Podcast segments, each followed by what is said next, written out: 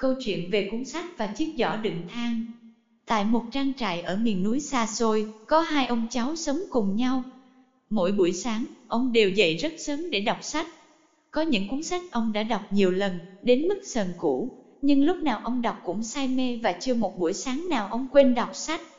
Cậu cháu trai cũng bắt chước ông, cũng cố gắng mỗi ngày đều ngồi đọc sách. Rồi một ngày, cậu hỏi, Ông ơi, cháu cũng thử đọc sách như ông, nhưng cháu không hiểu gì cả. Hoặc là có những đoạn cháu hiểu, nhưng khi gấp sách lại là cháu quên ngay. Thế thì đọc sách có gì tốt đâu mà ông đọc thường xuyên thế à? Người ông lúc đó đang đổ than vào lò, quay lại nhìn cháu và đáp. Cháu hãy đem cái giỏ đựng than này ra sông và mang về cho ông một giỏ nước nhé. Cậu bé làm theo lời ông, dù rằng tất cả nước đã chảy ra hết khỏi giỏ trước khi cậu về đến nhà.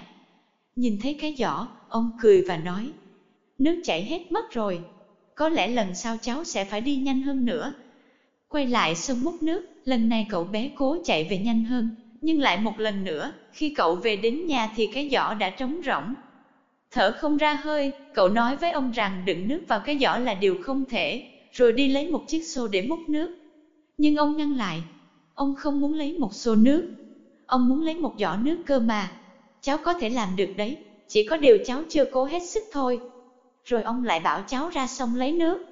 Vào lúc này, cậu bé đã biết rằng không thể đựng nước vào giỏ được, nhưng cậu muốn cho ông thấy rằng dù cậu chạy nhanh đến đâu, nước cũng sẽ chảy hết ra khỏi giỏ trước khi cậu về đến nhà.